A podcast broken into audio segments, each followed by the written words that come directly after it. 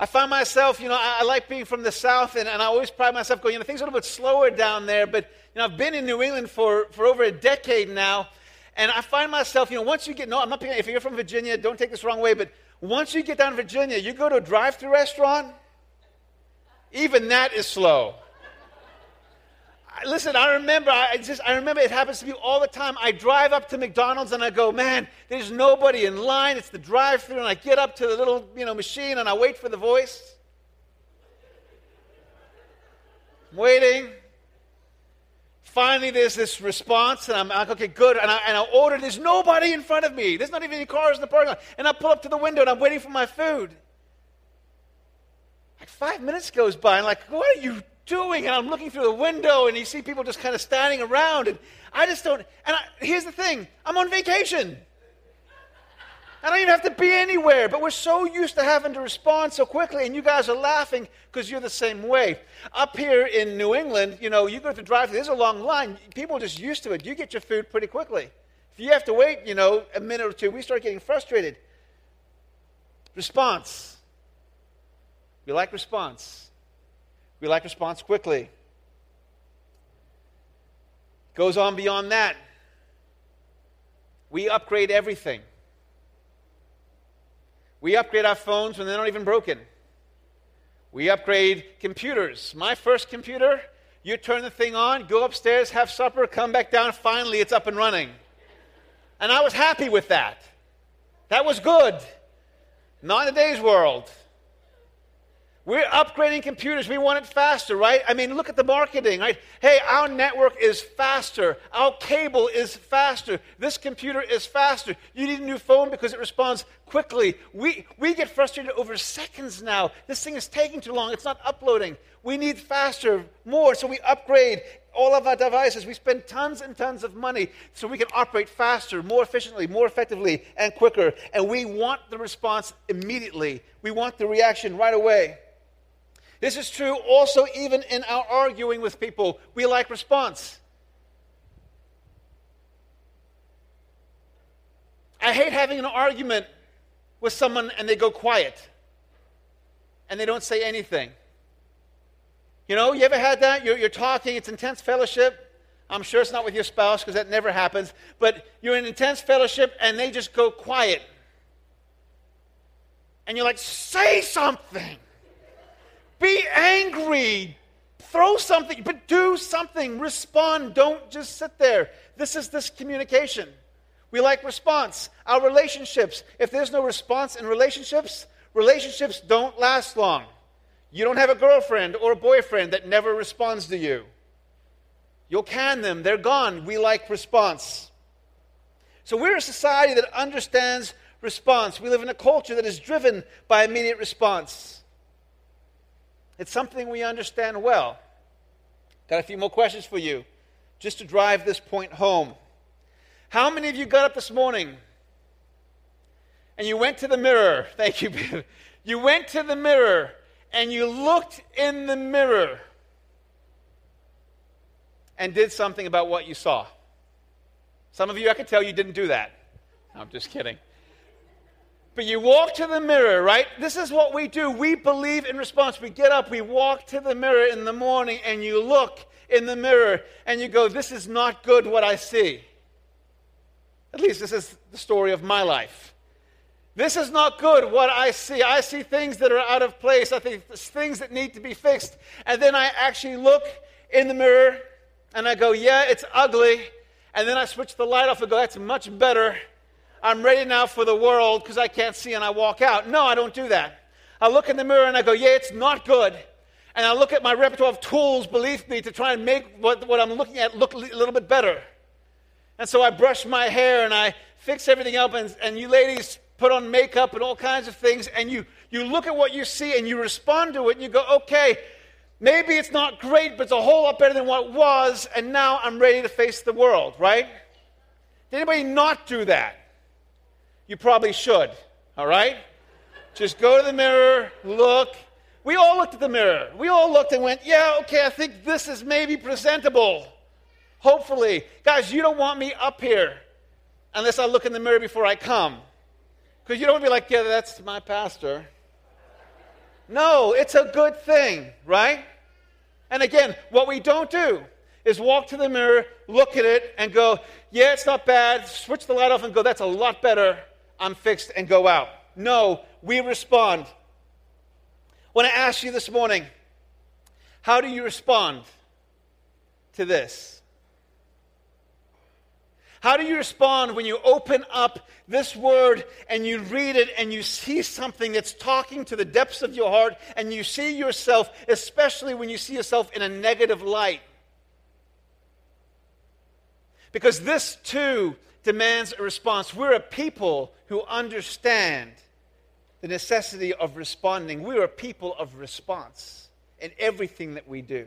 We upgrade when things don't respond quick enough. We fix things in the mirror when we see things out of joint. But when we open this book, the words of God Almighty, and we look and we come face to face with ourselves and face to face with God, how do you respond? This morning we're going to look at King Josiah. I want to ask you to open your Bibles to 2 Kings, and it's the story is actually in, in, Kings chapters 22 through 23. It's also found in Second Chronicles chapter 34 through 35. And I'm not going to read all the chapters, so I've put them up on uh, PowerPoint behind me when we get there. But I want to give you a little bit of history before we move forward. When King Josiah died, he was 39 years old. But he was remembered as Judah's greatest king. He was a good, obedient king and he loved God, unlike his father and his grandfather before him. So I want to give you a bit, bit of a, a, history here of, of what's happening before we get into to Josiah, because it's important to look back to see where he comes from, to see the battles that happened before him. So his grandfather was King Manasseh, all right? Manasseh was 12 years old when he became king. He reigned for 55 years, and he was an evil king. He did evil in the eyes of the Lord. Not only did he intentionally offend God by desecrating Solomon's temple with idols, but he worshiped pagan gods and even sacrificed his children to them. Literally. And so some of the things that he did is now his father was King Hezekiah. King Hezekiah was not a perfect man, but he was a good guy, he was a good king. And so when Manasseh comes in, he just walks away from everything he learned from his father, and he just walks in the face of God. And so what he does is he rebuilt the high places of pagan worship that his father Hezekiah had demolished. He erected altars to the Baals and made uh, Asherah poles, idol poles that represented a, a certain god that they bowed down to and prayed to. He bowed down to all of the starry hosts and he worshiped them. In fact, in both courts of, of, of the Lord's temple, he built altars to the starry hosts altars to other gods within God's house. He practiced sorcery, witchcraft, and consulted mediums and spiritualists. Manasseh led Judah and the people of Israel astray. After he had been reigning for 23 years, the Assyrian army comes in and he actually ca- uh, captures Manasseh. Manasseh's taken away and he's imprisoned, and he's imprisoned for 12 years. And while he's in prison, empty, broken, he cries out to God. He repents, and God restores him. He restores him, he restores his freedom, and restores him back to his kingdom. And for the next 20 years, the last 20 years of his kingship, basically, he's trying to undo the wrongs that he did for the first 23 years. 55 years he reigned.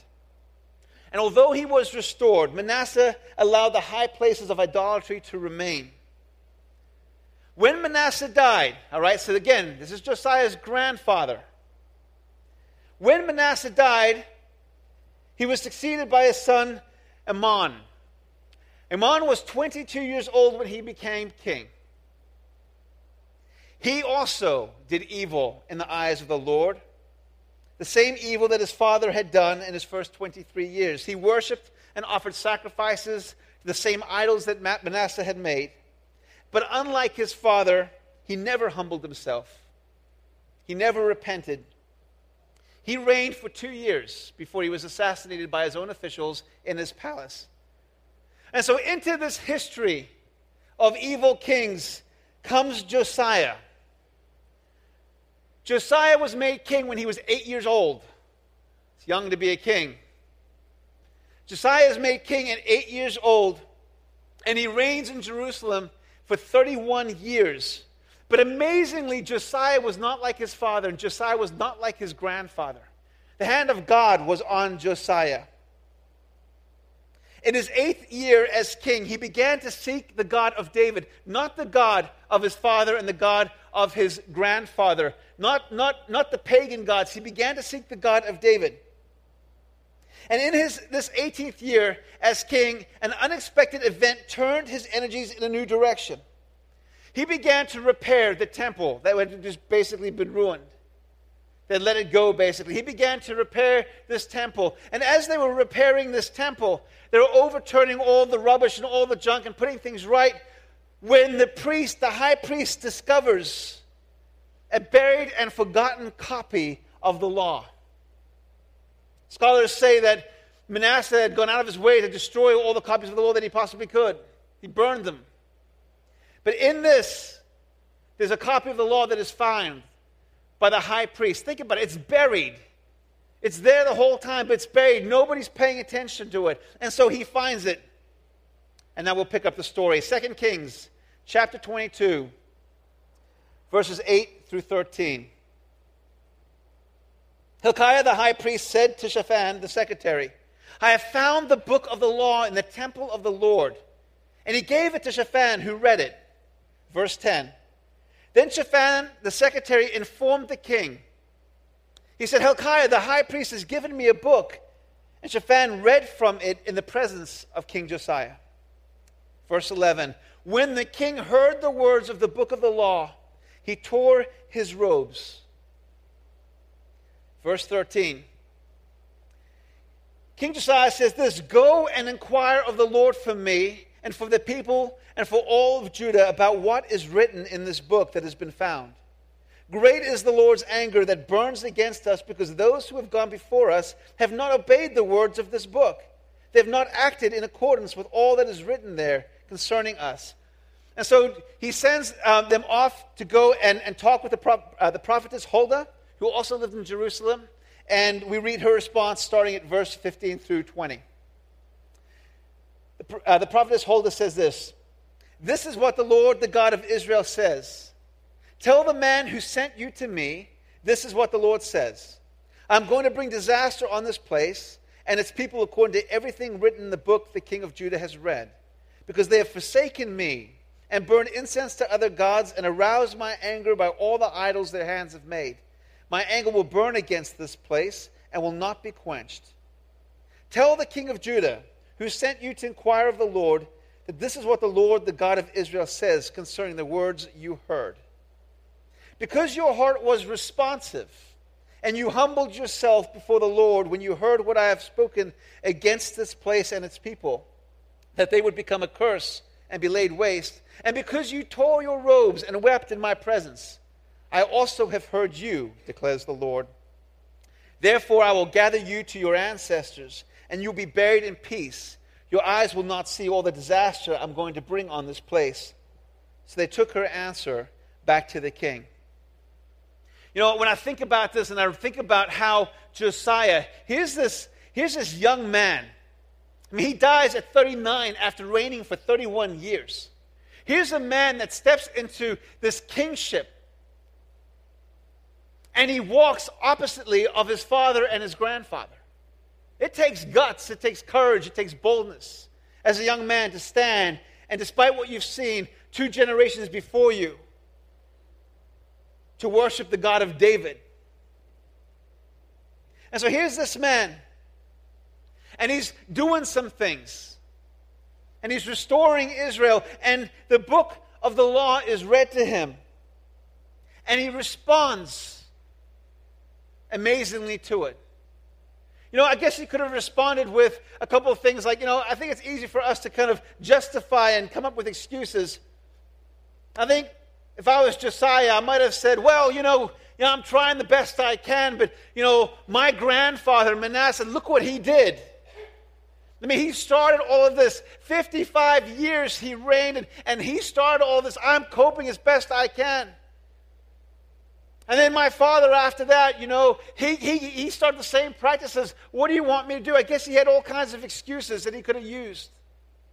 All kinds of reasons he could say, you know, this is why it's not looking the way it should, but he doesn't do that all he sees is this that in this book of the law, and they believe it was probably Deuteronomy, but in, in this book of the law, I see a picture of what is to be. And in, in this picture of what is to be, I see myself and this country for what it is, and it doesn't line up. Doesn't matter whose fault it is.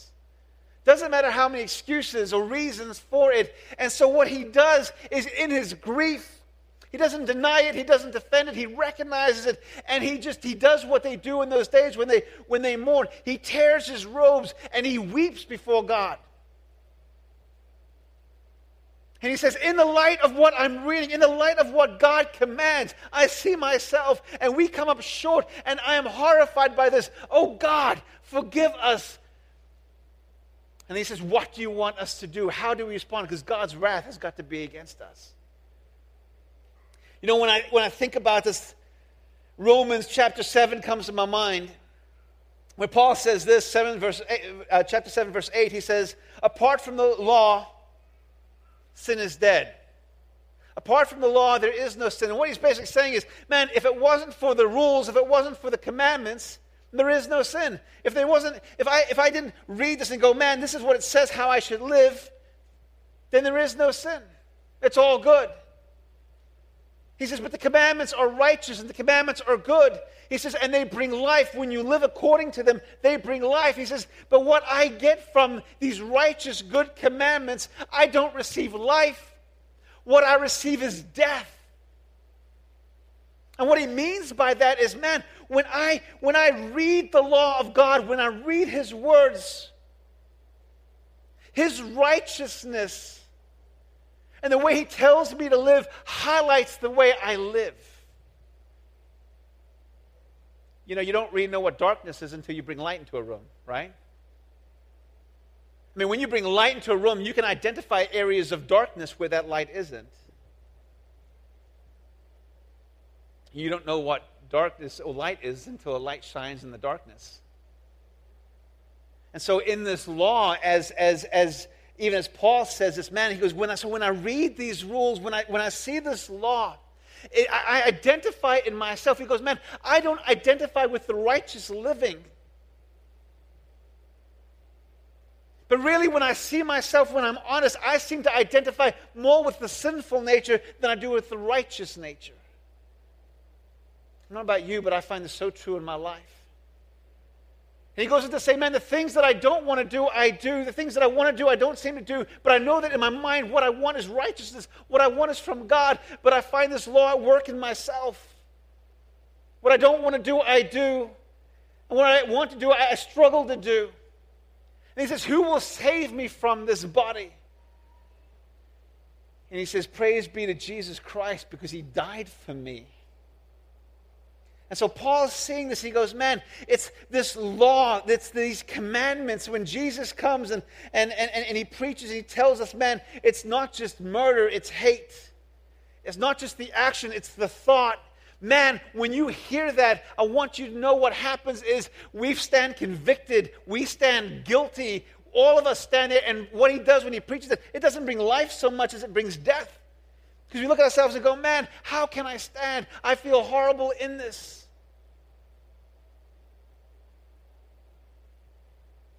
But that's why Jesus came.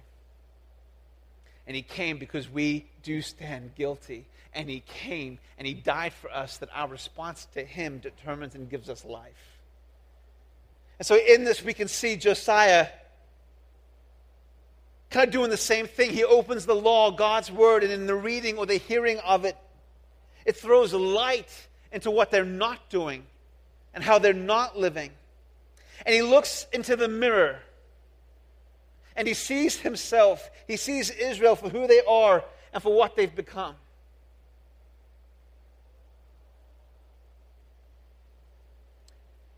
what do you do? How do you respond when you open this book? How do you respond when you come face to face with your sin in this book? How do you react to God? Do you defend it? Do you deny it? Do you hide it? Do you close it? Do we put it away somewhere? You know, so many of our Bibles are sitting on our shelves, collecting dust and never being opened, kind of like the book of the law. They found it in the temple of God under rubbish and under all kinds. It had been pushed to the side. They weren't even reading, they didn't know it. And some of us don't pick this up enough, but when we do pick it up and you see yourself in this, how do you respond?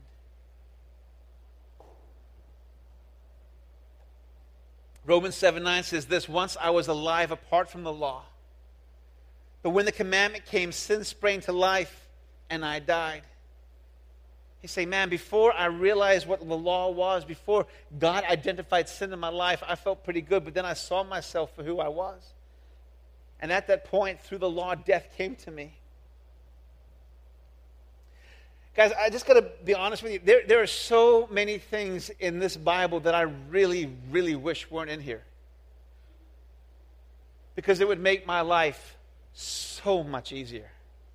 I mean, I, it would be so nice just to be able to take a pen and go, yeah, uh, this really doesn't sit well with me. Because this really shows that I've got this really this ugliness in me that I don't like. I'm just gonna. That's better that flows better. That makes me feel a little bit better. And, you know, this over here, too, I was reading this and, and this challenges me. And I don't know that I agree because it doesn't line up with what society believes. And, it, man, it sounds, sounds hateful. I don't, this, this can't be from God. We'll just, we'll just get rid of this right here.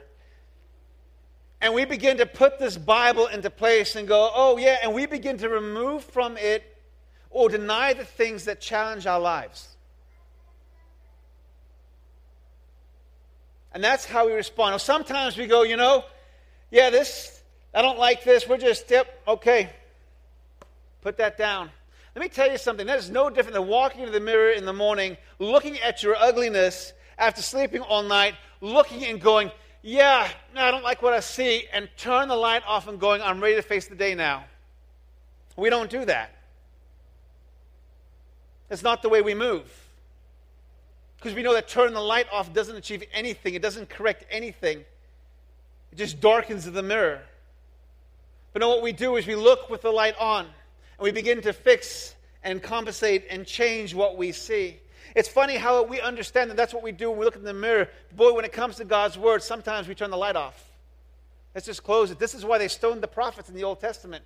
I don't want to have to deal with myself. I don't want to see myself, so let me turn the light off. Let me shut down your words. Let me get you to stop preaching. Let me leave this church because I feel convicted when I hear God's word. Let me go somewhere where it makes me feel a little bit more comfortable, where I don't have to deal with myself. And here's the truth we will all come face to face with God and face to face with ourselves.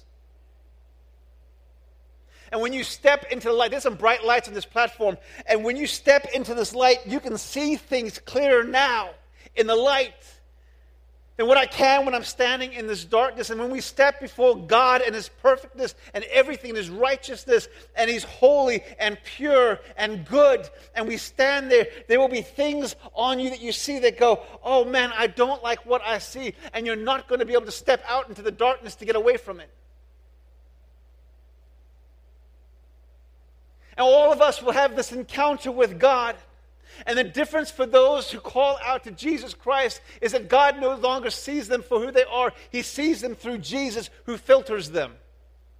Jesus stands in front and says, No, you're seeing this person, but you see them through me, through my death, through my shed blood. I've paid the price for those sins and for those stains. And so we are covered by his righteousness and we are covered by his forgiveness. And so we're not seen for who we are. The Bible says that our righteousness is like filthy rags to God. No matter how righteous you are, Jesus, when he came and he talked to the Pharisees, his biggest problem with the Pharisees is that they had this ability to open up the law and go, Man, I've got this. I'm pretty good. I'm really not that bad. He called them hypocrites. I want to tell you the Bible says that all have sinned and fall short of the glory of God. That means every pastor, that means me, none of us. It says, if we say that we have no sin, we deceive ourselves and the truth is not in us. That means me, your pastor, is a sinful man saved by grace, righteous not because of myself, but because of the blood of Jesus Christ, because I humble myself and I don't deny my sins. And I go, God, in my filth and in the things that I don't like about me, God, would you forgive me? And that will be a picture of my life until the day I die, because I will never be perfect. And as I live my life, because of God's love and His grace, as I open up His words, He will constantly reveal to me areas of my life that are sinful. And it will never stop. And my response to that is huge. I can deny it, I can close it, I can turn the light off, I can walk away. Or I can look at it and go, yeah, that's an ugly picture of me and I don't like it. And I don't even know that I have the strength to change it. But I know that Jesus came and died for me. And I'm asking you to forgive me, and I'm asking through your strength, would you help me? Would you set me free from this sinful nature, from what you want, for, for, for what I am? How do you respond when you open His Word? James chapter 1, verses 22 through 25 says this Do not merely listen to the word and so deceive yourselves. Do what it says. Anyone who listens to the word but does not do what it says is like someone who looks at his face in a mirror and after looking at himself goes away and immediately forgets what he looks like. But whoever looks intently into the perfect law that gives freedom and continues in it, not forgetting what they have heard, but doing it, they will be blessed in what they do. See, when we open this, this Bible up, it's like a mirror. I see God in here. I see His righteousness. I see His holiness. I see my sinfulness. And I see my unrighteousness. And I see a lot of things about me that I wish weren't true. I see a lot of things about me that I wish I could deny a lot of things about me that I might tempt in my own self to, to excuse, justify, or whatever. But in the reality, in the last word, it's a reflection of who I am. And how I respond to that determines where I go with Him.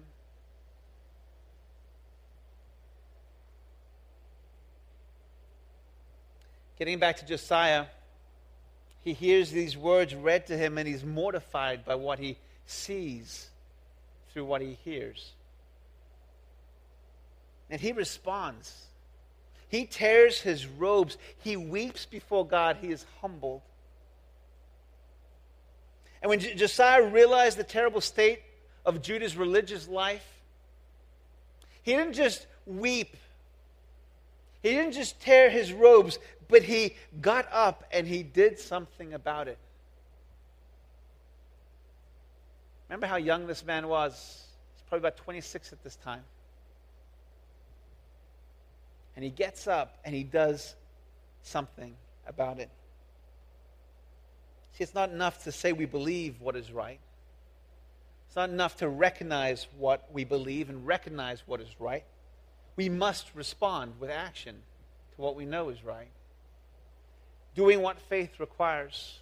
And I found in my life it's much harder doing the real thing, the truthful thing, the loving thing. You know, you know what I found too is that so many people, to avoid conflict, they, they, they won't speak truth to people.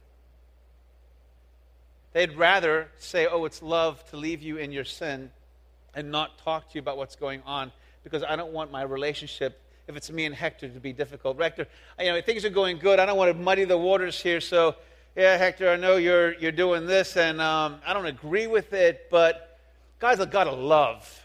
I'm just going to love him and leave it there. Sorry, Hector, you're just sitting right there. Um, You know, when it comes to lifestyles and choices, there's so many people that are living the wrong way. And if we really understand that, that, that, if we really believe what this word says, it says that their lifestyles, the consequences of their lifestyles, the consequences of their life decisions will actually lead them to hell. Let me ask you, how loving is it of you to say you're okay with them going to hell? Is that love? Why is it that we interpret that way? Why is it we say, oh, no, I don't want to say anything to them because it might muddy the waters and, and it doesn't look very loving. So it's much more loving of me to say, no, you know what? You're going to hell. I'm okay with it. Just don't want to muddy the waters because that's love. Got you. Right? I'm working on my ghetto stuff. We had a rap concert Friday night, so I'm, I'm getting. That was really bad. Okay. So, is that love? It's not love. How is love allowing someone to hurt themselves? How is love going? I'm watching my little kid and he's running into the road and there's a tractor trailer coming towards him. And the only way I can stop him is to tackle him. And if I tackle him, he might get a little bit bloody. I don't want him to get bloody, so ah, I'm going to love him by letting him run into a Mack truck because that's love. No, I'd much rather tackle him and have him get upset with me and go, What did you do? That hurt. I got a bruise from that. To go, Yeah, but I saved your life. I was willing to put my relationship with you online because I care more about you and where you really go. I'd rather have a difficult conversation with you because I truly love you and care about you and care where you end up. I'd rather jeopardize something that we think we have to save your life than to simply sit there and go, Oh, I love you, and it's superficial and it's fake. And the only thing I'm doing is protecting myself. I don't want to be uncomfortable, so I'm not going to tell you, I'm not going to talk to you. I'd rather you go to hell than me feel uncomfortable. I'd rather justify your lifestyle than me feel uncomfortable, and I'm going to say it's because God's a God of love.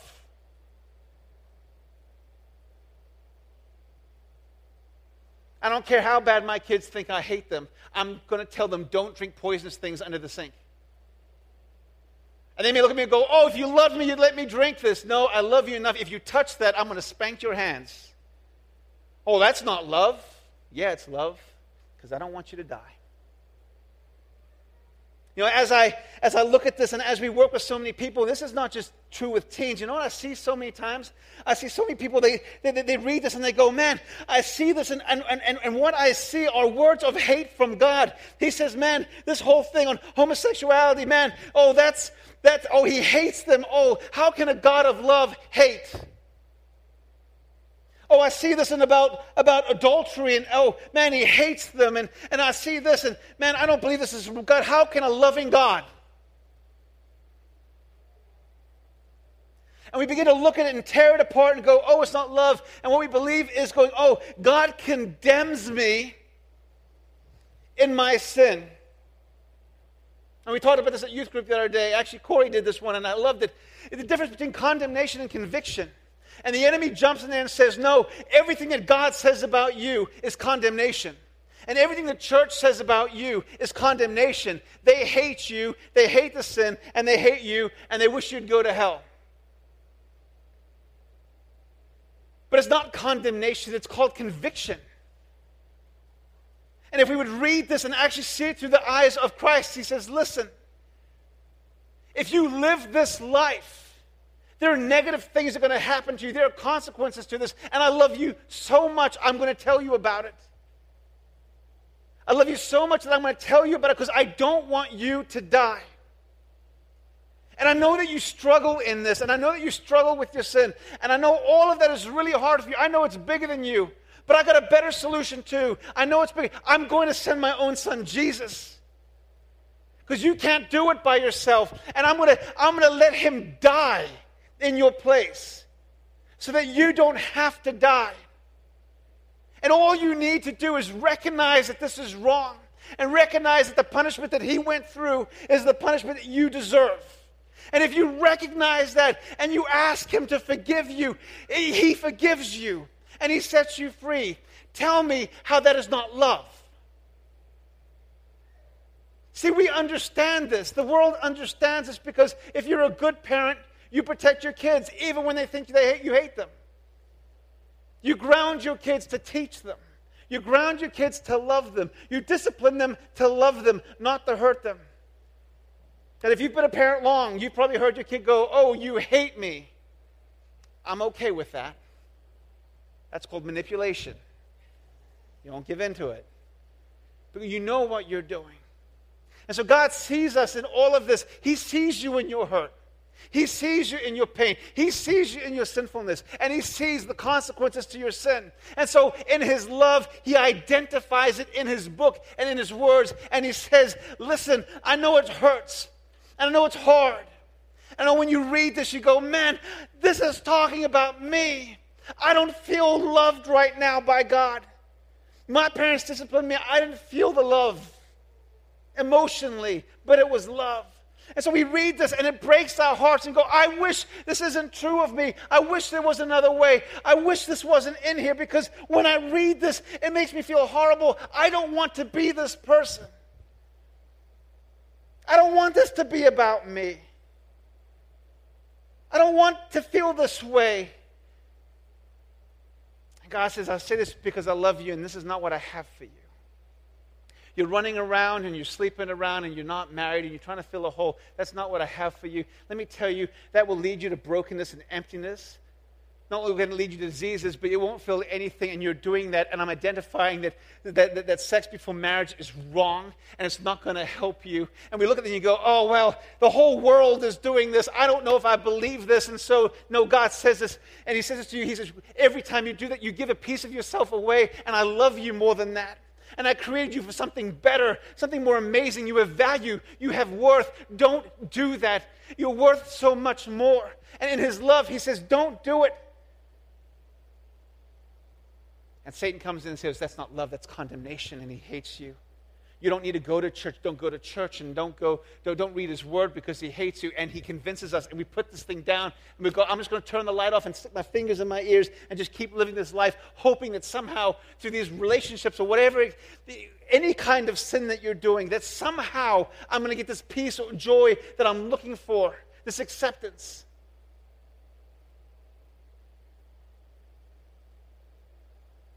People are hurting and they're dying.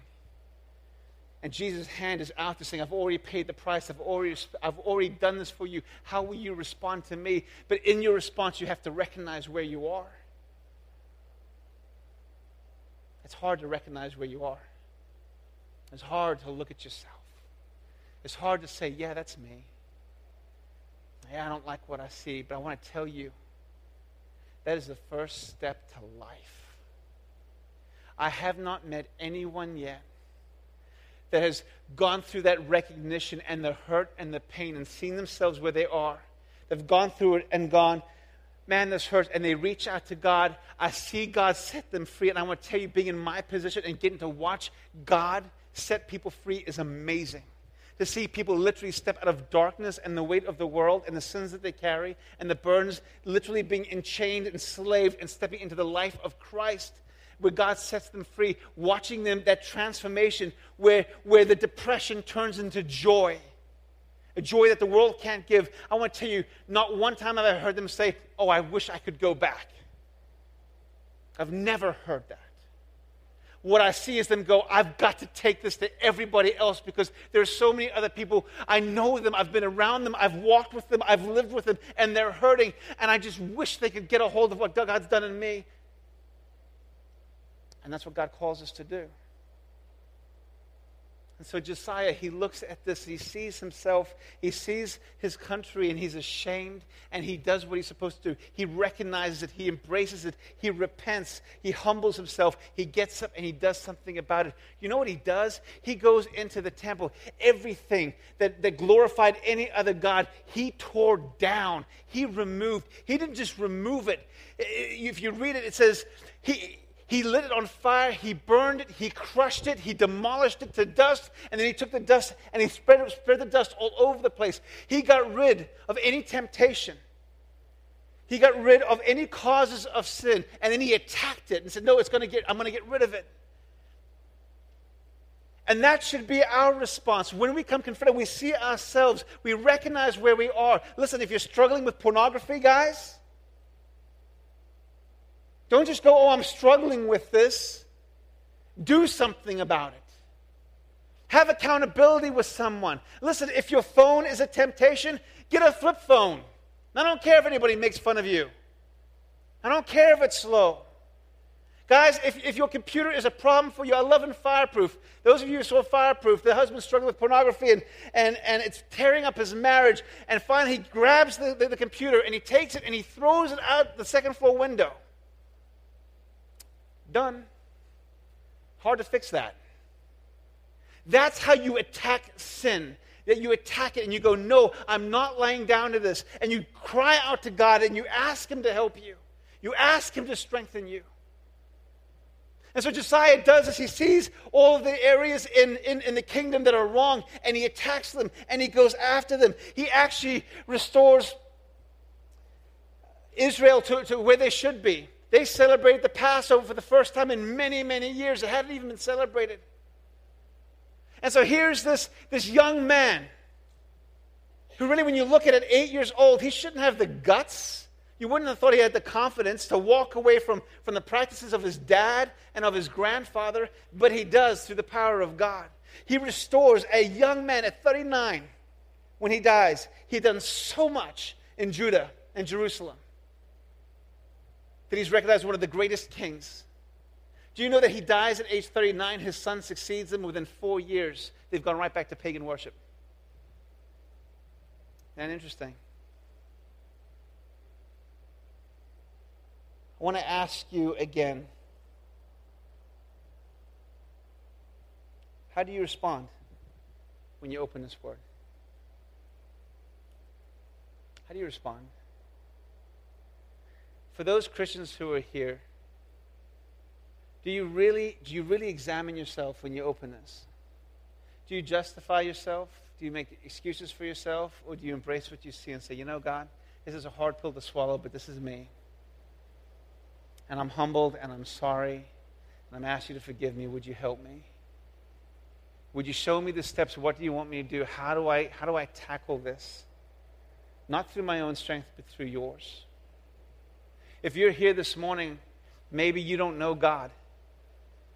And maybe all of your life you kind of felt rejected by the church, like you have to be perfect to be here. You know, there are these signs that say all are welcome. And what I hate about that is that what it says is, is you know, people come to us and go, oh, is everybody welcome at this church? And what they mean about that is, if you are a homosexual, can you come to this church? Right? That's typically what that means. Do you condone? I want to tell you, everyone is welcome in this church, but not everything is condoned in this church. Because condoning is not love. It's just not. Man, I've seen God do amazing things. I do not condone adultery. But adulterers are welcome to come here and not stay that way. I want to see God transform and set them free. I want to see people who are in bondage set free. I don't hate them, but I know that God has something better for them, no matter what lifestyle you have. You know, the people standing up on the hill protesting all these things with hate signs, they don't represent me, and they do not represent this church. I love God.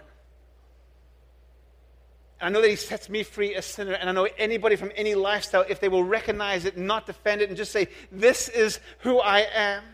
Yes, it would be easy if it wasn't in here. But yes, it makes it hard. But God, I know that you've said this, in me, said this to me, and you've confronted this because you want to set me free. I want to be set free. If you will have that response, God can set you free. It doesn't matter what it is, whatever, whatever sin that God is highlighting if we respond the right way, it says, his word says that he stands at the door and knocks. He doesn't kick your door in. And he says, My hand is out there for you, and I've forgiven you already if you will just cry out to me. He's died for you, He's died in your place. And so some of us, we walk into a place like this and we feel condemned. We walk into a place like this, we don't want to deal with ourselves. It's so much easier for us just to pretend it doesn't exist or that God's some angry God who hates me. That way I don't have to deal with it. And we walk into places like this and we walk out in the bondage that we came in, uh, in with. But I want to tell you, if you're here this morning, God is saying to you, I know He's saying this to you, is that He doesn't want you to live in the misery that you're living in. He doesn't want you to live in the emptiness that you're living in. He doesn't want you, you, you your emotions to be, to, to, to, be strung up by some guy or some gal. He doesn't want you looking for joy and, and peace in a relationship with somebody else. You can never bring that joy into your life. Only God can bring joy. And so, in your emptiness and in your destruction and in your destructive ways, He loves you enough to identify them and say to you, this is, These are areas in your life that aren't right. These are areas of life in your life that, that, that are sin. And He doesn't do it to, to, to bring you death, He does it to bring you life. And if you respond and go, God, I see this in me and I, I don't like it and I'm struggling with all of these things, God, would you forgive me for them? You reach out when you do that and you grab hold of his hand and he says, I've got you. He goes, I've got you and I've already paid for the consequences of those sins. Those sins, you deserve death, just as, just as this pastor deserved death for his sins. And he says, Because of those sins, you deserve death, but I already died for you so that you don't have to. I've got you. Hold on to my hand and let me bring you out of darkness. Let me bring you out of these relationships. Let me bring you out of this hell that you live in. And let me help you. And let me restore you. And let me strengthen you. And let me give you life. And he promises us he will continue to identify areas in our lives because he loves us that aren't right to help us walk in real life and new life in him. And then he says to us, as I'm fixing you up and as I'm loving you, take this to other people. Be willing to put your relationships on the line to bring them life. Please don't be so selfish. Please don't be so selfish to say, No, I don't want to ruin a relationship. Ask God to create an opportunity to have a loving conversation with someone. You don't go up to someone and go, Oh, just you're going to hell. But you have a conversation with them and say, Hey, listen, I believe God's got something better for you. And you walk with them and allow God, the Holy Spirit, to use you and walk with you and talk through you. And He tells us this He goes, Listen, your main mission, once you accept Christ, your main mission is to bring other people to Him because He wants to do in them what He's done in you. He wants to set them free. He says, Don't just sit in this, take it to the world because He died for everybody. That they would cry out and respond to Him. But in the end, the bottom line is this it boils down to what your response will be. You have free choice. You can respond by closing the book. You can respond by saying, This is not what God has for me. You can respond by saying, I don't like the way this makes me feel. I think God is a bunch of baloney. I think his people are all this, and I'm going to walk away in my darkness. And that response is a response, or you can respond by recognizing where you are and saying, God, would you forgive me? Would you change me? Would you transform me? That I can be the person you want me to be? God, that you can set me free from the darkness and from the junk that I'm living in. That you can give me peace and give me joy. That you can fill the emptiness inside of my heart that is so there that I'm looking to other places to fill. God, would you set me free? Would you come to life? Would you forgive me? What will your response be? I want to close the service a little bit differently this morning. You know, I really believe that, you know, you don't have to always come forward to respond to God. You can respond right in your seat. But tonight, this morning, I feel something's different. Josiah, at age eight, had to make a gutsy decision. He had to make a decision to stand in opposition to the way his father went and the way his grandfather went.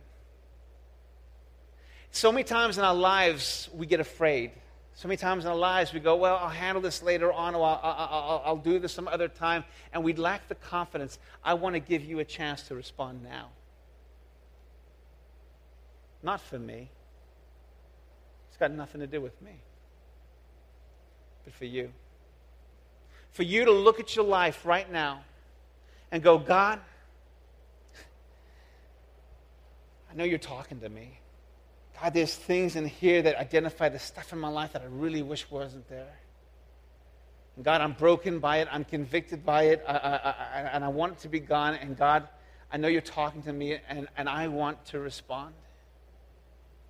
Maybe you're here, you've never accepted Christ. I want to tell you, his hand is out right now, and he's saying, What will your response be? What you're responding to is between you and God. I'm not asking you to come up here and say what you're responding to, but I want to pray for you. If this is you, if God's speaking to you, just come to the front right now. Just come to the front. It's scary, isn't it? I mean it. These altars are open. If God is speaking to you right now, if God is saying, hey, I'm identifying things in your life, come to the front.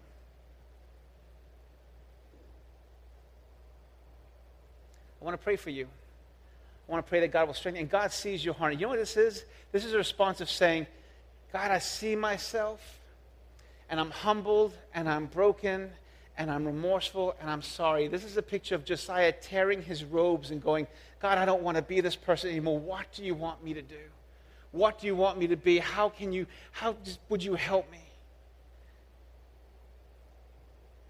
I'm going to ask Jimmy to put some music on. I'm going to give you some more opportunity. I'm going to begin to pray. But I want to challenge you, man. Don't stay back there. If God's talking to you, if God's talking to you, would you respond to Him? Would you reach out to Him and say, God, would you forgive me? Guys, I'm going to pray for you. But far more important than my prayer for you is your prayer to Him. It's got nothing to do with me. As I pray, would you just forget everybody else that's here? And would you begin just to think about the thing that God has His finger on in your life? And would you just begin to say, God, this is it. I want this God. God, this is it. I've been denying it. I've been pretending it isn't there. I've been pretending it's too small. I've just closed the book. I've turned the light off. But the reality of it is that this is a picture of me, and it disgusts me, and I hate it, and it breaks my heart. But God, I'm recognizing it. It's me. I don't want it to be me anymore. This morning, I'm giving it to you. I'm tearing my robe, so to speak, and I'm asking you to take it from me, I'm asking you to set me free. Would you just begin to pray? And I'm just going to pray over you. Lord Jesus, we just come before you. And God, I thank you that your love is so great, Lord God, that your love is so strong for us. God, that you wouldn't just risk relationship. God, you died to bring us life. God, it's like you jumped in front of the truck to push us out of the way so that we might live, Lord God. God, I thank you, Lord Jesus, that you love us so much, Lord God, that, that you're going to tell us the truth, that you're going to confront us, that you're going to put your finger on things, Lord God. And I recognize this morning that that is a picture of love in my life. And God, I'm asking you to forgive me for denying it, for pushing it to the side, for pretending it's not there, for justifying it. Would you forgive me, Lord Jesus? I recognize it as sin, and God, would you strengthen me? I need your strength to overcome this area in my life. Would you help me? Would you transform me? God, I want to walk in victory through you, Lord God. God, I thank you so much for loving me so much to point this out to me. I want to pray another prayer. And if you're here this morning, you've never accepted Jesus Christ, I want you to know that's the most important thing you can do. I want to pray a prayer. And if you want to accept Jesus, just agree with me. what I'm going to pray is this we're going to recognize that we are sinners. We're going to recognize that we've lived our own lives, that we've lived rebellious lives and we've lived our lives contrary to the way He'd want us to live them. We're going to recognize that He is the Son of God, that He came and He died as a perfect sacrifice to take my place so that I wouldn't have to die. And I'm going to ask Him to come into my life. We're going to ask Him to come into our lives to forgive us. We're going to lay our lives down and say, God, I no longer want to be in control of my life. I want to live my life for you. I want to say, if you pray this prayer with me and you mean it, he will come in and He will set you free. If you pray this prayer, you don't mean it, it means nothing. It's simply words. But I believe God's brought people here into this place this morning because He wants to set you free. And His hand is being held out to you, and your response at this time is critical. I want to tell you guys, we don't have a long time to respond. At some point, it times out. Don't wait. To, don't wait. Don't wait forever to respond to God. Well, Jesus, we just come before you, God. God, I want to thank you for the people you've brought into this place this morning. And for those who do not know you, Lord God, those who want to pray this prayer, would you just be there with them as they pray? Lord Jesus, I recognize that you are the Son of God. Just agree with me if this is what you want in your life. God, I recognize you're the Son of God. I recognize that, that in my life I've lived a life contrary to what you have for me. I've rebelled against you. I've done things my own ways. And I've made a mess of my life. God, I recognize the punishment that I deserve for doing that and doing things my way is death. But I also recognize that you are the Son of God and you came and you lived on this earth and you lived a perfect life because you had me on your mind. And God, that you took, Jesus, you took the punishment that I deserved, the death on the cross. You took that in my place so that I wouldn't have to die. You died to forgive me, to set me free. And this morning I ask you now, would your death on that cross cover me? Would you forgive me and would you wash me of all of my sins? I give my life to you. I no longer want to be in charge of my life. I want you to be the Lord, the King of my life. I want to live my life for you. Forgive me, wash me, and set me free. I ask it in Jesus' name. Amen. We love you guys. Jimmy's going to play some music. If you need some time to pray up here, I don't want to chase you off, but to take this home with you. When you read your word, man, go, go home and read your word. And I pray God challenges you. I pray that every time you open it, you come face to face with something else that God has put his finger on. And more importantly than that, too, take it to somebody else who doesn't know him. Bring life to those who are in darkness. Love isn't taking the easy way out. Love is taking the hard way, risking the relationship to say, say, to tell someone how much God loves them. We love you guys. Go in peace. We'll see you next week guys are welcome to stay and pray. Or,